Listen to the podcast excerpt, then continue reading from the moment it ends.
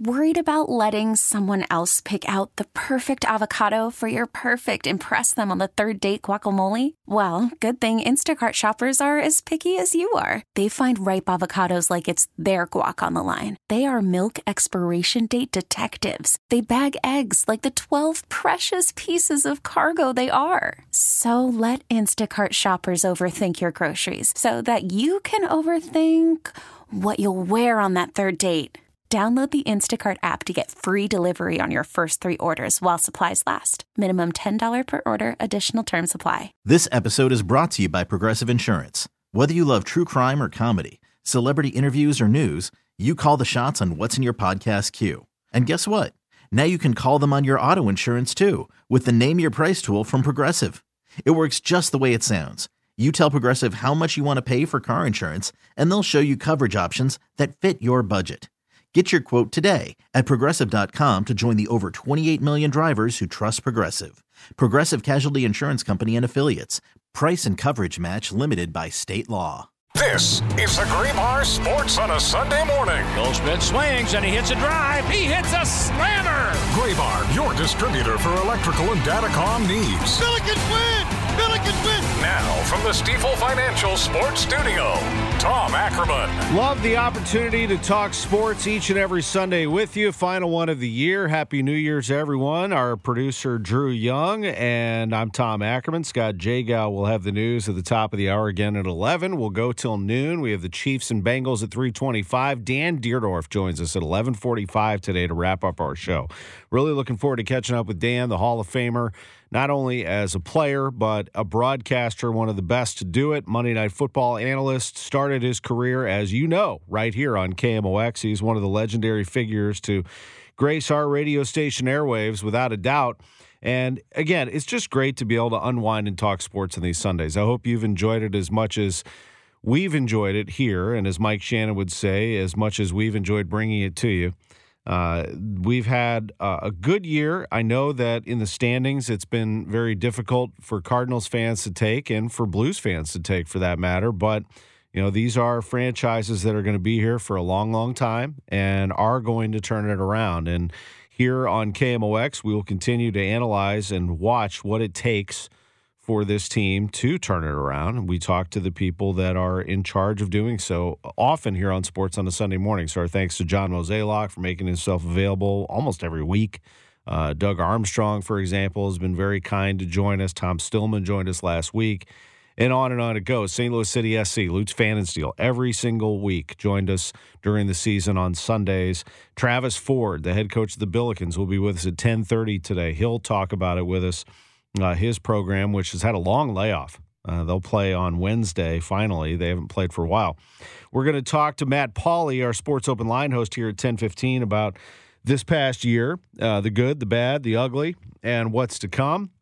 Uh, Ford at 1030, Blues breakdown at 1045. We'll go into the locker room and hear Drew Bannister and players after a 4-2 loss to the Penguins. 1115, a little college football as we look at what happened – not only yesterday, I have some thoughts on that, but what's to come for Alabama, Michigan, Texas, Washington, Mizzou, of course, with their tremendous win and what that means for the brand.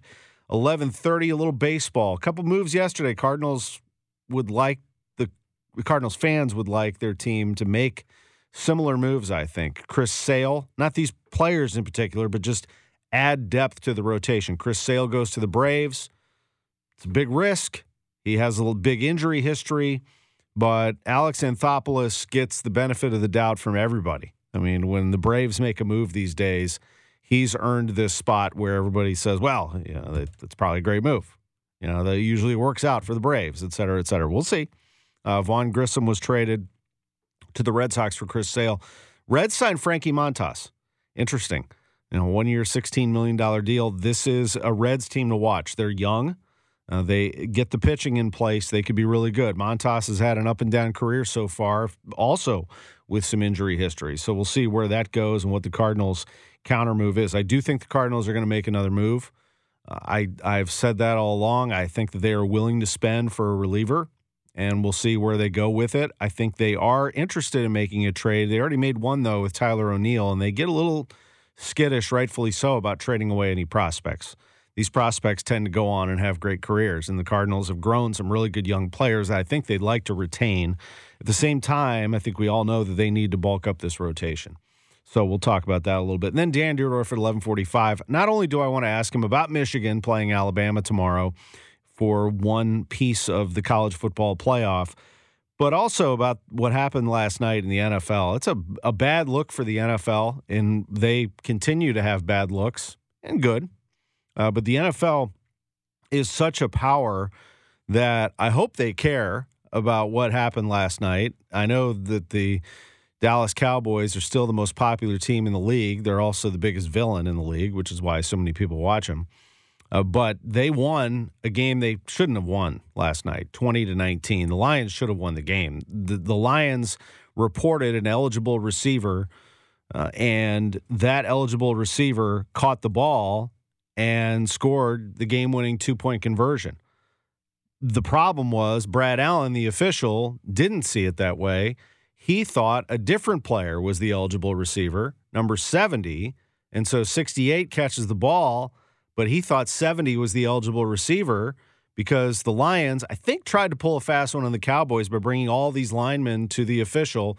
It ends up blowing up in their face. They didn't confuse the Cowboys as much as they confused the officials. The the NFL's got to get that right. I mean that that can't happen. Well, imagine that happening. It's bad enough that it's going to hurt the Lions from their playoff seeding. Uh, they could have had a much higher seed. Now they got to get some help after this loss. But what if that happens? What if that decides a playoff game? What if that decides the Super Bowl?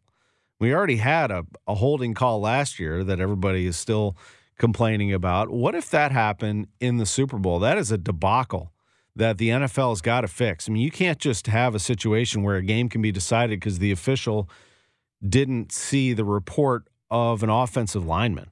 I mean, that, that's just ridiculous. I mean, to put it plain and simple, Taylor Decker, number 68, catches the pass. That should have been it then and there, but it wasn't. Uh, they actually went for two a second time after that penalty, which I would not have done. I mean, I absolutely kicked the extra point there after you've been moved back. But they go for the throat again, don't get it, but Dallas is off sides. They get a third chance moving up, and they go for two, and it's incomplete, and Dallas wins the game and Detroit has to sit there with Taylor Decker having caught a pass to win it, and they celebrated and had no idea that it was an ineligible receiver. Dan Campbell's going ballistic on the sideline because he said, I told you. He told the officials before the game that they would run a play with 68. If you watch the video, it's pretty clear that 68 is told by Jared Goff, go report. He goes to the official and he's like two feet away from his nose and a guy who's 10 feet away or more, uh, Dan Skipper, number 70, is like he barely looks at 70. But he says that 70, if you look at the pool report, Brad Allen's uh, report afterwards, is that 70 was the eligible receiver. Therefore, 68's ineligible. That's a tough, tough, tough break for the Detroit Lions. And really, NFL fans are going to, well, I mean, the NFL is such a behemoth that it'll probably get glossed over and they'll just move on. But I'm telling you, if something like that happens in a Super Bowl, it's it's history. It's bad, bad, bad for the league. I, do they care? We'll find out. Oh, we don't have a great relationship with the NFL around here. My relationship with the NFL is very casual. I, I covered it for a long time. I enjoyed covering it for you, for Rams fans. Now I understand where our audience is. Our audience, I think, is a lot like me. I think it's casual. It's something to have on in the house while you're doing stuff. I don't know how into it you are unless you really have a team that the Chiefs or somebody that you that you now live and die with. But for me, it's just a casual entertainment. Uh, it's such a monster right now that it, I guess it's great for the economy and, and all that good stuff. But it's, um, I just don't trust the league anymore. You know, after what happened around here, I just don't. I, I look at the league with a skeptical eye. I appreciate the talent of the players. There's no doubt about that, and of the coaches. And but the league, to me, I just you know, I, I it's it's very suspect all the time for me. I'm I just it doesn't feel it feels dirty. It, it doesn't feel pure. Um, not a lot of sports are pure.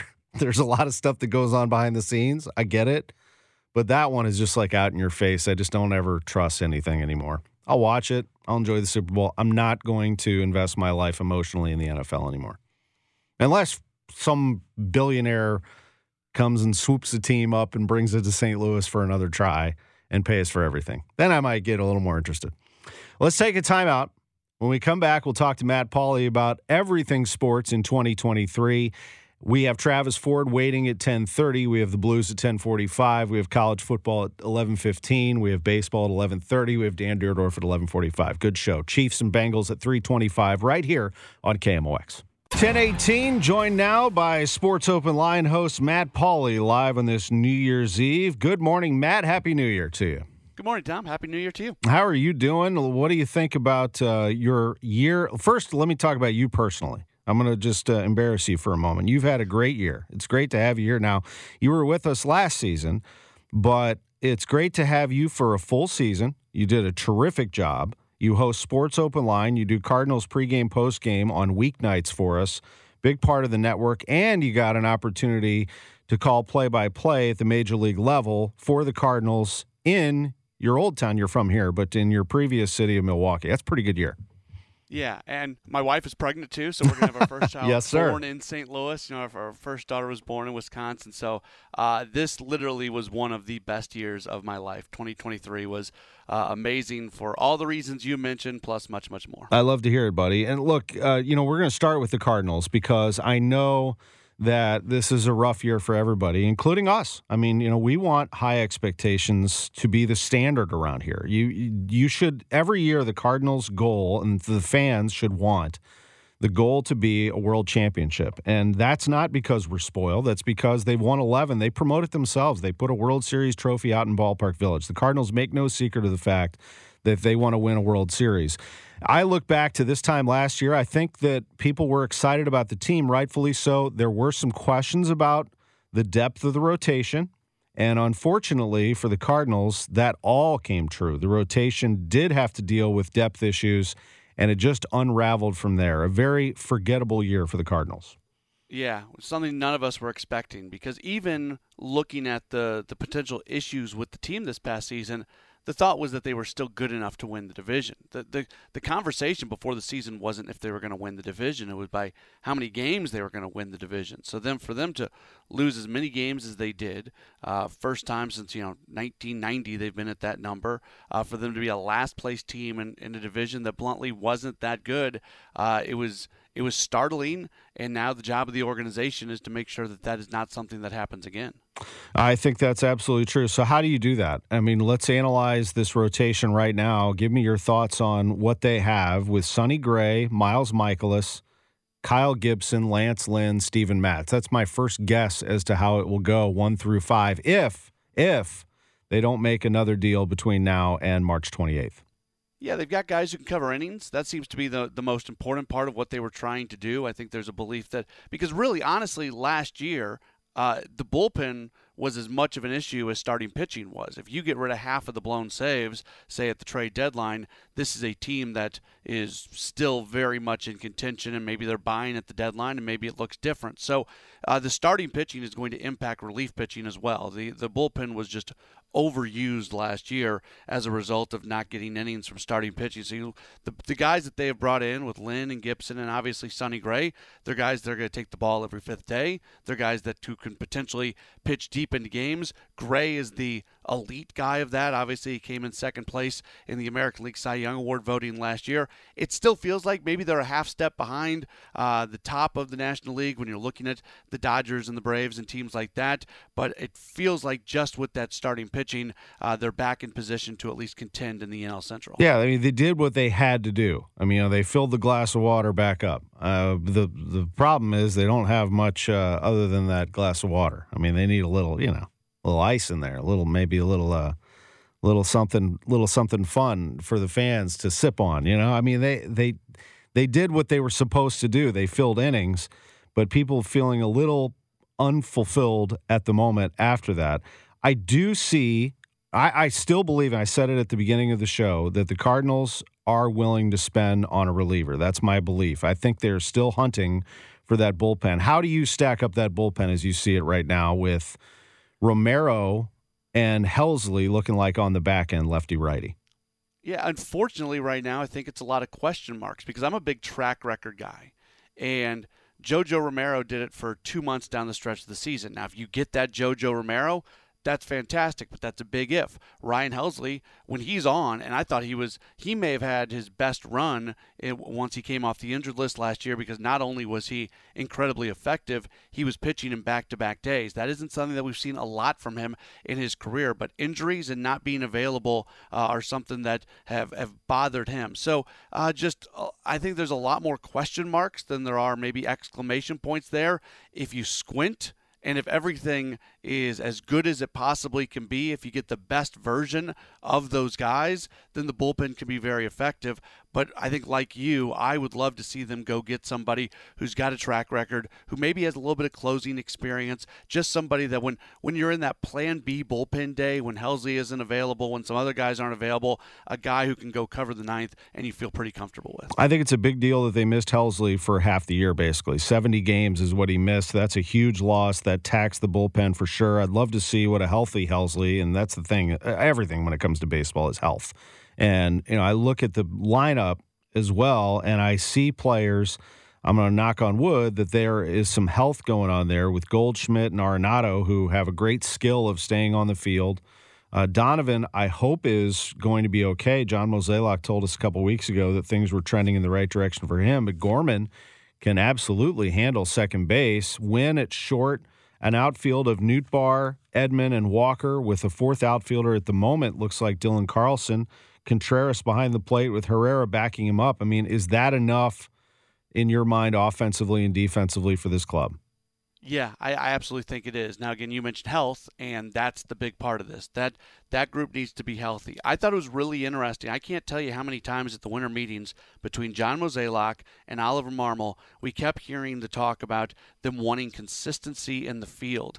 And really, the way baseball has gone in recent years, we haven't heard that as much. It's something the, the uh, positionless baseball has kind of become a thing, and you know, guys like Brendan Donovan and Tommy Edman are really good to have because they can play so many positions. But to me, it feels like the Cardinals want to be able to focus on having basically the same group of guys out in the field on an every night basis, or at least uh, the same type of right lineup and lefty lineup on, on an every night basis. And that was part of the decision to trade Tyler O'Neill. There's a lot that went into that decision, but by moving Tyler O'Neill, it allows them to kind of stick with the three outfielders you mentioned more often than not. Yeah, the Cardinals will have the DH that they can rotate a number of people through, no doubt. So there are some options offensively. And maybe if the starters can just go deeper into games, that'll help the offense too and the defense. Everybody will be a little more focused and not press to try to come back in games. You want to try to at least have your pitcher give you a chance and then close it out, and the offense perhaps can relax and do its thing. Matt Pauley is with us about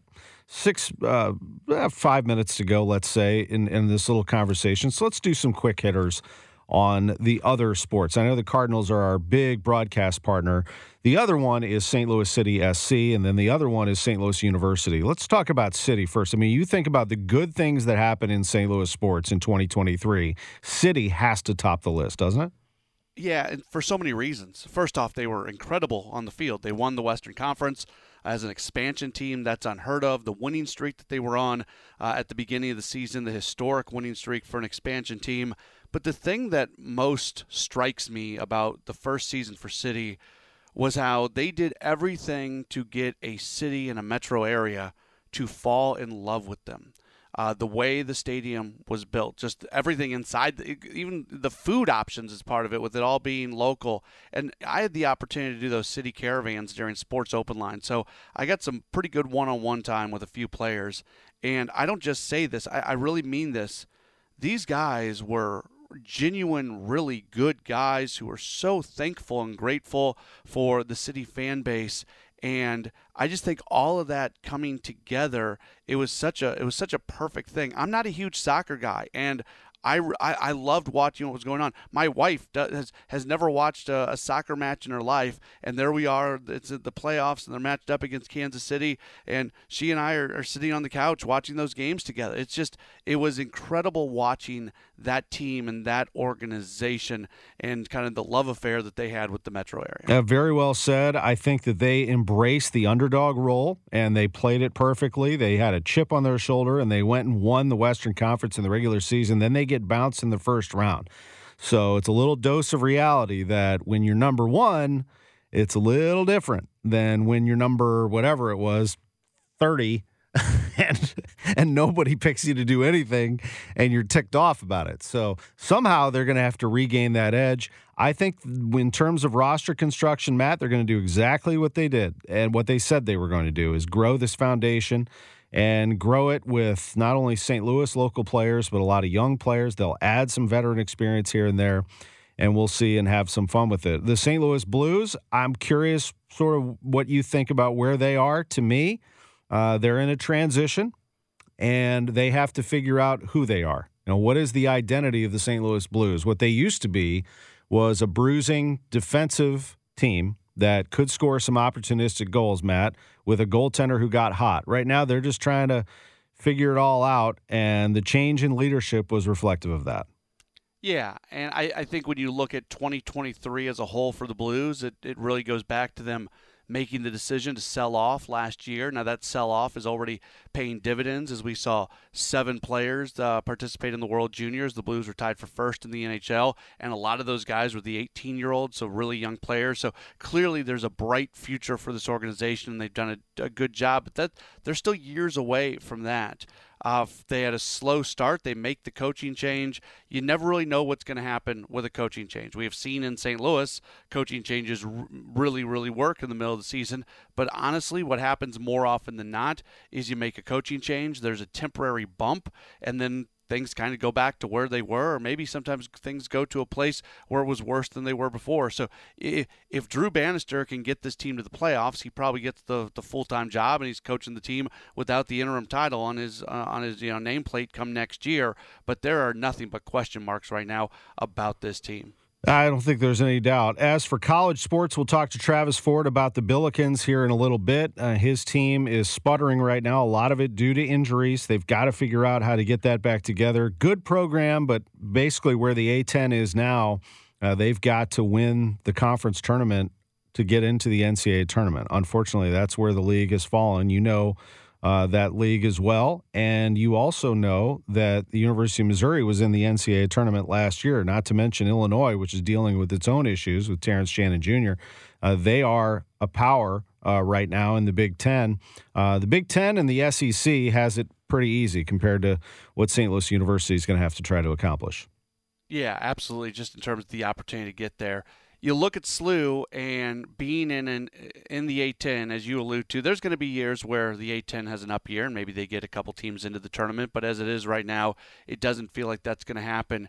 It still feels like to me that SLU is – kind of on the wrong side of that line of really having this thing moving. And they've they've got the facilities. Uh, they're in a metro area. They've got everything going for them to be an incredibly successful program. And I'm not quite sure what it's going to take for them to kind of cross over that line. And we'll see what they can do. I think they're going to be competitive in the A10, but being competitive and winning the A10 are two different things.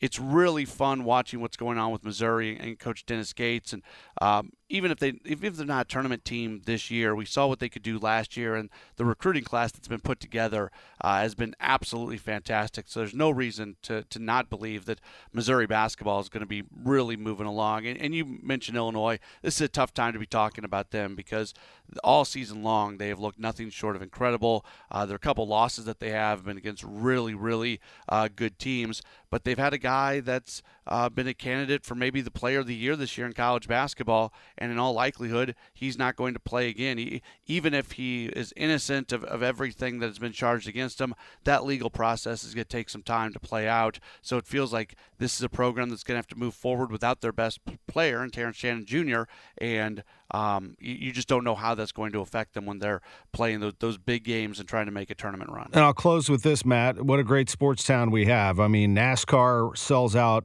back to back races, and they'll go for a third this coming year. Uh, IndyCar comes to the track as well. Worldwide Technology Raceway is thriving right now. Nick Ragone's got that Ascension Charity Classic rolling right now, and it's fun to see PGA Tour champions in town, and soon the PGA Tour will be back in 2026. Uh, great sports town, Battlehawks having a blast down at the Dome. What a party that is, and that's always a lot of fun. But I am very pleased to see the University of Missouri showing great interest in St. Louis as a college football town. They have moved a game here, there's more to come, uh, and they have taken St. Louis kids to the top with Brady Cook, Luther Burden, uh, and Cody Schrader, not to mention a few others who were key in that win over Ohio State. What a great finish to the year for Mizzou. It was. It was incredible. And they just kept kind of leaning on Ohio State, and then finally in that fourth quarter, the offense was able to get going enough for them to score uh, a couple touchdowns. Uh, a year where you thought maybe the ceiling was six or seven wins for them. Uh, they end up getting 11. They finish off the season with a Cotton Bowl victory against a top 10 team in Ohio State. You mentioned the, the focus on St. Louis, and that is a very important focus for them, and that's great to see. Uh, you know, in my lifetime, uh, whether it's Missouri football or Missouri Missouri basketball, it feels like there's always been the relationship between uh, different teams in uh, Columbia and St. Louis. It, it kind of wanes back and forth, but you're right. St. Louis is such a big part of what Mizzou athletics is doing right now, and it's great to see. Yeah, it really is. Uh, we have a lot of fun around here in women's sports with SLU women's soccer, SLU women's basketball, having very, very good seasons. We'll talk to the men's coach, Travis Ford, coming up in just a few minutes. For now, we say thank you and Happy New Year to Matt Pauley. Appreciate you joining us on KMOX. You bet. Happy New Year. Sports on a Sunday morning, sponsored by Graybar. Travis Ford is next. Our Billiken Report with Coach Travis Ford is sponsored by Royal Banks of Missouri, and we welcome in the coach. Great to talk to you. Happy New Year. Happy New Year, Tom. Thanks a lot. Appreciate you having me on. It's good to have you on, and I know that you want 2024 to get off with a bang. 2023 left in the rearview mirror after what has been an assortment of injuries and struggles, some bright spots without a doubt, but man, I've never seen it like this, and and uh, I know you haven't.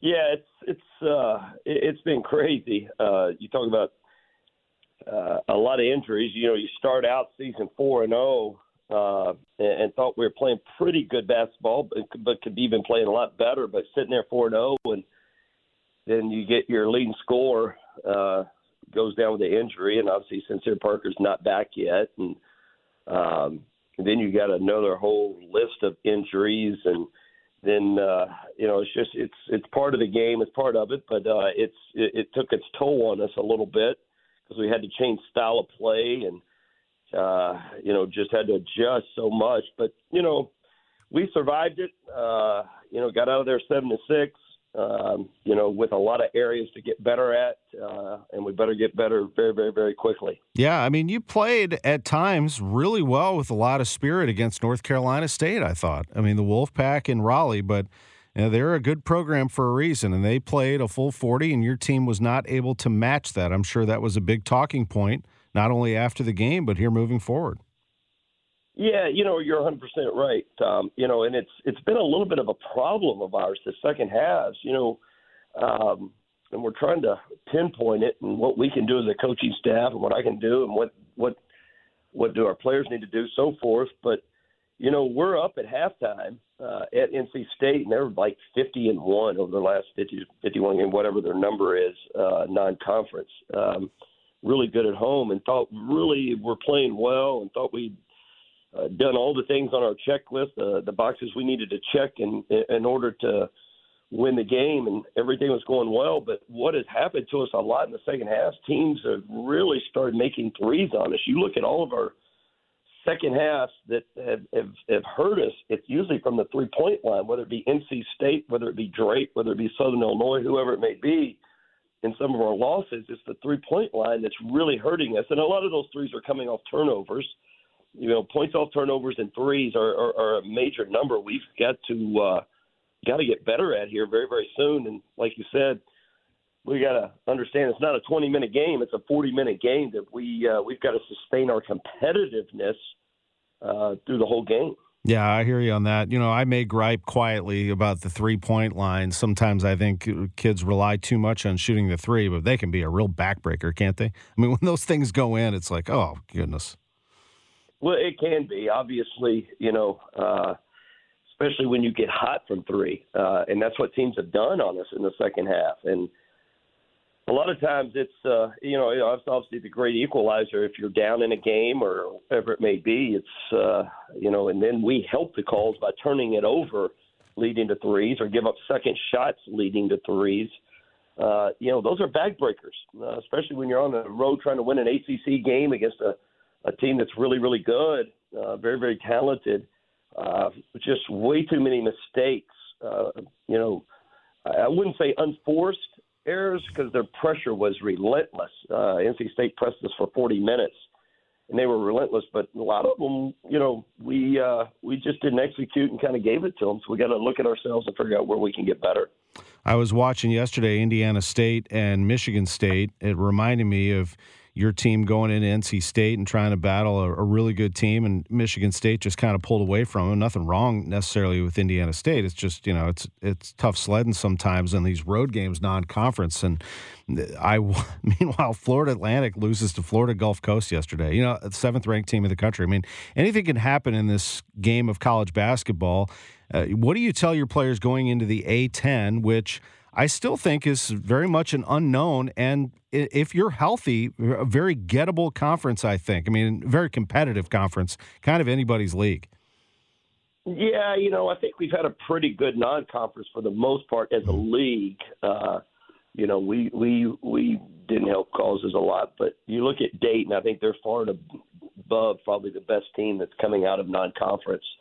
You look at their numbers. St. Joe's has had a really good year. They've got a Player of the Year candidate on their team.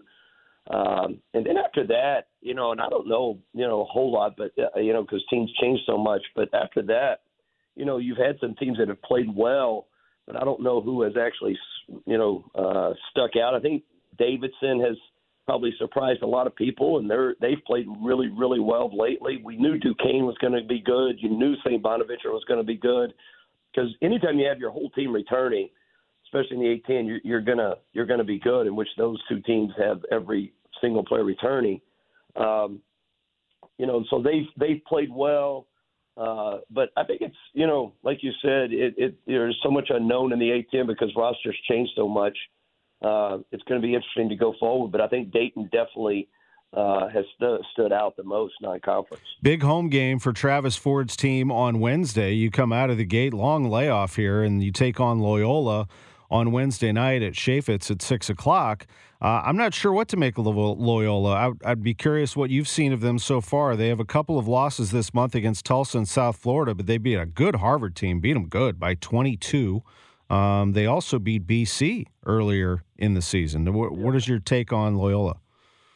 Yeah, really good wins, as you mentioned. Uh, you know, Loyola is obviously they're led by one of the best players in the league, uh, a four-man uh, Alston, who is uh, a six-seven, two thirty, all muscle, big physical player. Uh, you know, uh, uh, uh I think either he was preseason first team or second team. Uh, really, really good players, averaging about almost 16 points a game for them can score in every way. He's just a matchup problem because he's so big and physical. He post they post him a lot. He goes off the dribble a lot, and now he's shooting threes and, and making threes, which makes him even a tougher threat. Um, and then they get went in the portal and got a lot of really good players out of the transfer portal uh, to build their team around, as well as some returning players. Uh, but played a, a good schedule, uh, you know, and, and a team that. Uh, you know, is is an older team. Uh, they've got their point guard's been there and played in a Sweet 16. Has been a starter there for, you know, going on four years right now. So you know they've got some veteran players, but they're led by this four-man Alston, who is uh, one of the best players in our league. Uh, Travis Ford is with us, and I mentioned final thing for you here is. You know, your last game was December 20th. I alluded to that long layoff. That is long. I mean, it, probably the longest you've ever had. How have you handled that as you get into this January 3rd matchup through the holidays? How have you been able to navigate it? Yeah, it's the longest I've ever had. in 27 years as a college head coach. It's by far the longest uh, period of time between games, and probably gave my team off the longest that I've ever given a team off. We played on the 20th at, at NC State, uh, and then uh, everyone went home the next day, and we reconvened the night of the 26th, uh, and been practicing every day since. Um, you know, obviously for us, it was a big debate. Do we put a game in between after Christmas between this game on the Wednesday? We debated it back and forth, and uh, you know, we're sitting right here. I think I'm, I'm probably a little bit glad that we didn't play just because we're still fighting the injury bug and still trying to get everybody healthy. Um, but you're also nervous that you haven't played a game in so long, so you can sit and debate that all day long. Uh, you know what it's going to look like. But bottom line is, we throw it up Wednesday against a very good Loyola team and conference opener, and we we better play better than we've played and play for 40 minutes, and you know, uh, and hopefully we've we've been able to get better defensively. You know, over the last week, we've tried to really focus on that because our defensive numbers have just not been good at all. Just really, really disappointed and uh, and in our defense numbers, we've got to get better. So we've tried to concentrate on that, but still trying to get healthy and trying to get everybody going.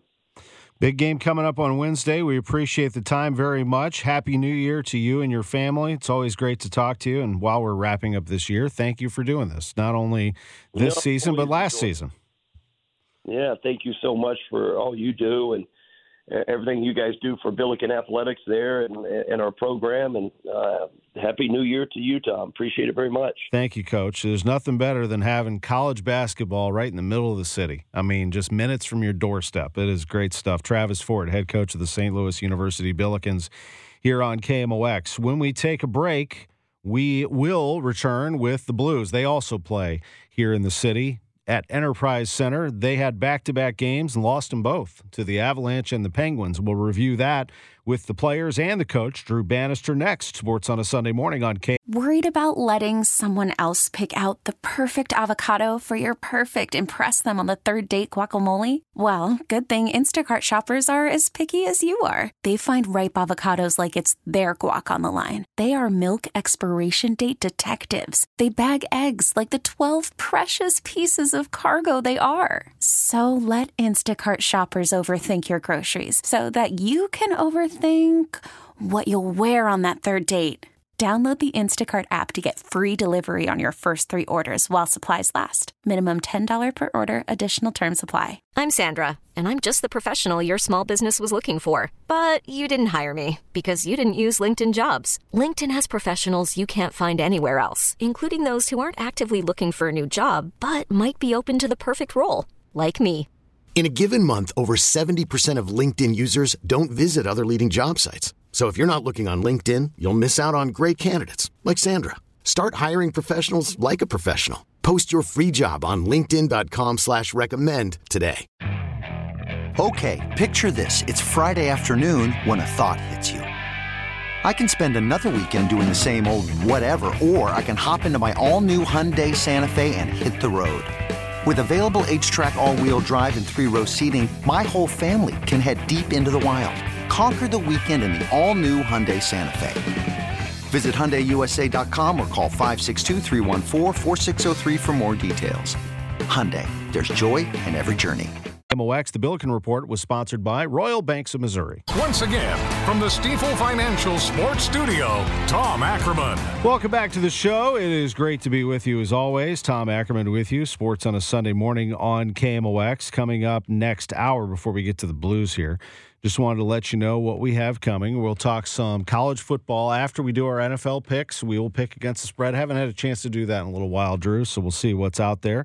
Uh, it'll be our picks at eleven oh six. We should call it that. I just thought of that. Picks at eleven oh six. Solid. What do you think? I like it. and do it like all year. You know, we'll yeah. we'll picks at 06.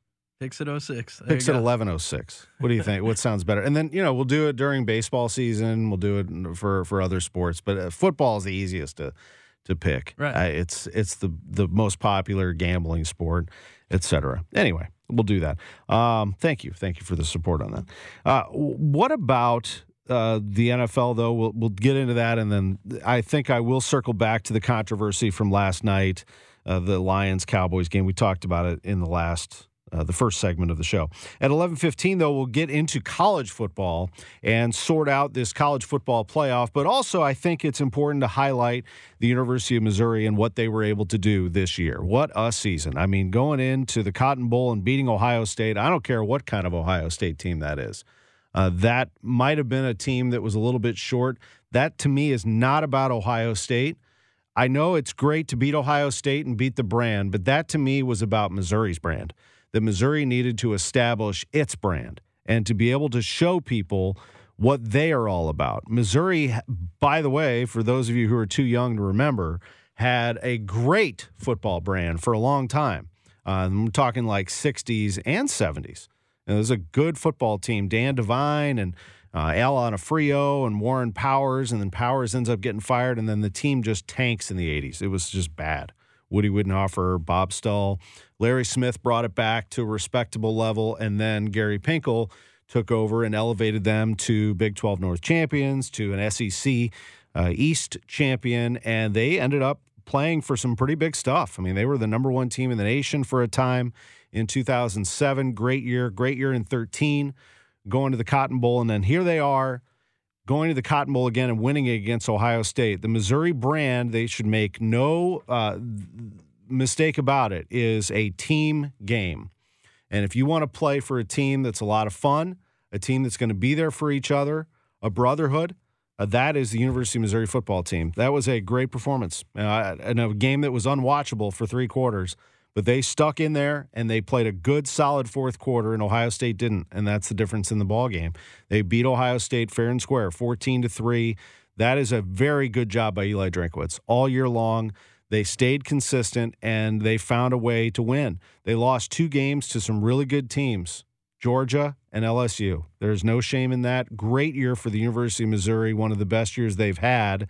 And I think just uh, the beginning, I think they now have the building blocks in place to recruit and get those players that they need to take them to be a consistent 9 10 win team. And in this case, 11 wins. That was just an excellent, excellent year for the University of Missouri. We'll talk about it a little bit more at 11:15. Right now, let's turn our attention to the Blues. Here is Drew Bannister after a 4-2 loss to the Pittsburgh Penguins. Uh, I, I, don't know. I I, I mean, um, you know, the first goal we make a you know mistake in the neutral zone. Our deep pinches when he shouldn't ends up in the back of our net, and then uh, you know we, we, we, we take an undisciplined penalty in the second. They, they make us pay. You know, um, up to then we, we played a pretty pretty good road game, but then we're chasing the game. Um, you know, they're able to score to, to, to separate. We we get ourselves close. You know, our power play scores again, and we had some opportunities. We had hit a few crossbars, a few posts, but you know, again, like we can't uh, we can't make those mistakes in the neutral zone. We can't take those penalties. It's just the margin of uh, of errors is just it's too small, and we got to be better in those areas. Obviously, Sammy's penalty cost you, but did the other two kind of not allow you to get back into the flow of the game in the second period there? Sorry, what? The, yeah, I mean the, the second period. I, I, we, we didn't get much flow going. We didn't shoot many pucks. Um, you know, I, I, thought in the first, you know, we had the puck. We could have shot more. I, I, thought in the third we started to shoot more pucks. You know, and um, you know, missing by a couple inches. I don't know how many crossbars or posts we hit in the third. There was a few, uh, but but the second we, you know, af- after you know we took that penalty and they scored, we were, you know, we weren't able to generate anything. I thought again we were we were passing up opportunities to, to shoot. We weren't getting to the net. Um, you know, and we just we, we didn't get much going in the second. Uh, for Kapanen, I mean, we spoke about him before the game. Good to, to see him trying to get back on the. Yeah, nice to see him score there, and Scotty made a good play getting through the, the puck to the net, and you know he was able to get a, a stick on it, um, get rewarded. So it's nice to see him kind of break out here today. As far as the power play goes, I mean, are you seeing? We saw the goal tonight. Are you seeing more signs of progress? Yeah, or? I mean, you know, we went two for three tonight. Um, you know, I, I know you know, yesterday we weren't able to score, and you know, at the times we, we, we need to score in that game. Um, but we saw some positive signs. We created a lot of opportunities. Um, today we were able to finish on some of them. You talk about wanting to shoot the puck more. How do you kind of relay that message to, to your group? Is it just? I think that's the exact. You know, that's what we relayed after the second period, and we started to, to shoot more. We had good opportunities. We had some good looks. We created some chaos around the net. Um, we just, I thought in the second we again we we were instead of looking to shoot, we were looking to pass. The lanes closed off on us, and you know we weren't able to get anything to the net. What did you see from Joel tonight, particularly on some of the breakaways that they had there? Yeah, I thought Joel was really good. I mean, uh, in the second there, you know, a couple of the bounces they were able to spring loose, and he made some real good saves for us to keep us, you know, keep us in the game when it was two one. Um, so he gave us an opportunity to win here tonight. That is Drew Bannister after a loss to the Penguins, four to two. Blues missed a few opportunities to be great yesterday. There is no shame necessarily in uh, how they played overall, but the result isn't what they want. Be better in front of the net. Drew Bannister said it right there. They uh, did show some signs of that and have really during the eight games that he's been the interim coach. They are now five and three. Here's Robert Thomas. Yeah, I mean, we were right in it to the end. Um, you know, they scored in a couple plays and, and we hit the post. You know, he made some good saves. So, um, yeah, I mean, we were, we were right in it. It was a tough, uh, tough back to back, and um, you know, I thought we did our did a good job of keeping ourselves in the game and giving us a good chance to win. The second period was it just penalties that kind of derailed you guys?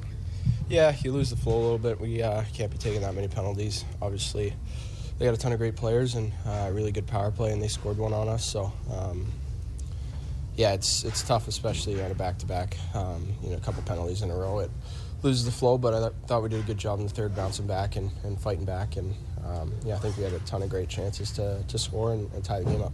14 of the Blues' shot attempts were blocked by the Penguins. 14 of them. And they lost the game by a final of 4 to 2 to wrap up December. Next game isn't until Thursday, January 4th. They'll host the Vancouver Canucks at Enterprise Center. We're just getting going here halfway through sports on a Sunday morning on KMOX. I'm Tom Ackerman. We're sponsored by Gray Bar. We're back. Dan Dierdorf is just about 45 minutes away. This episode is brought to you by Progressive Insurance. Whether you love true crime or comedy, celebrity interviews or news, you call the shots on what's in your podcast queue. And guess what? Now you can call them on your auto insurance too with the Name Your Price tool from Progressive. It works just the way it sounds. You tell Progressive how much you want to pay for car insurance, and they'll show you coverage options that fit your budget. Get your quote today at progressive.com to join the over 28 million drivers who trust Progressive. Progressive Casualty Insurance Company and Affiliates. Price and coverage match limited by state law. Okay, picture this. It's Friday afternoon when a thought hits you. I can waste another weekend doing the same old whatever, or I can conquer it. I can hop into my all new Hyundai Santa Fe and hit the road. Any road. The steeper, the better. Because my all new Santa Fe is available with HTRAC, all wheel drive, so I can hit the trail without a worry in the world. Heck, with three rows and best in class rear cargo space, I can pack the whole family in with all our gear. We've got available dual wireless charging for our phones, so we'll never lose touch with civilization, and we won't lose touch with the primordial power of Mother Earth. So, which is it? Waste the weekend or do something a little more epic? And conquer it in the all new Hyundai Santa Fe. Visit HyundaiUSA.com or call 562 for more details. Hyundai, there's joy in every journey. We really need new phones. T-Mobile will cover the cost of four amazing new iPhone 15s, and each line is only $25 a month. New iPhone 15s? Only at T-Mobile get four iPhone 15s on us and four lines for 25 bucks per line per month with eligible trade-in when you switch. Minimum of four lines for $25 per line per month with auto pay discount using debit or bank account. $5 more per line without auto pay, plus taxes and fees. Phone fee at 24 monthly bill credits for well qualified customers. Contact us before canceling account to continue bill credits or credit stop and balance on required finance agreement due. $35 per line connection charge applies. Ctmobile.com.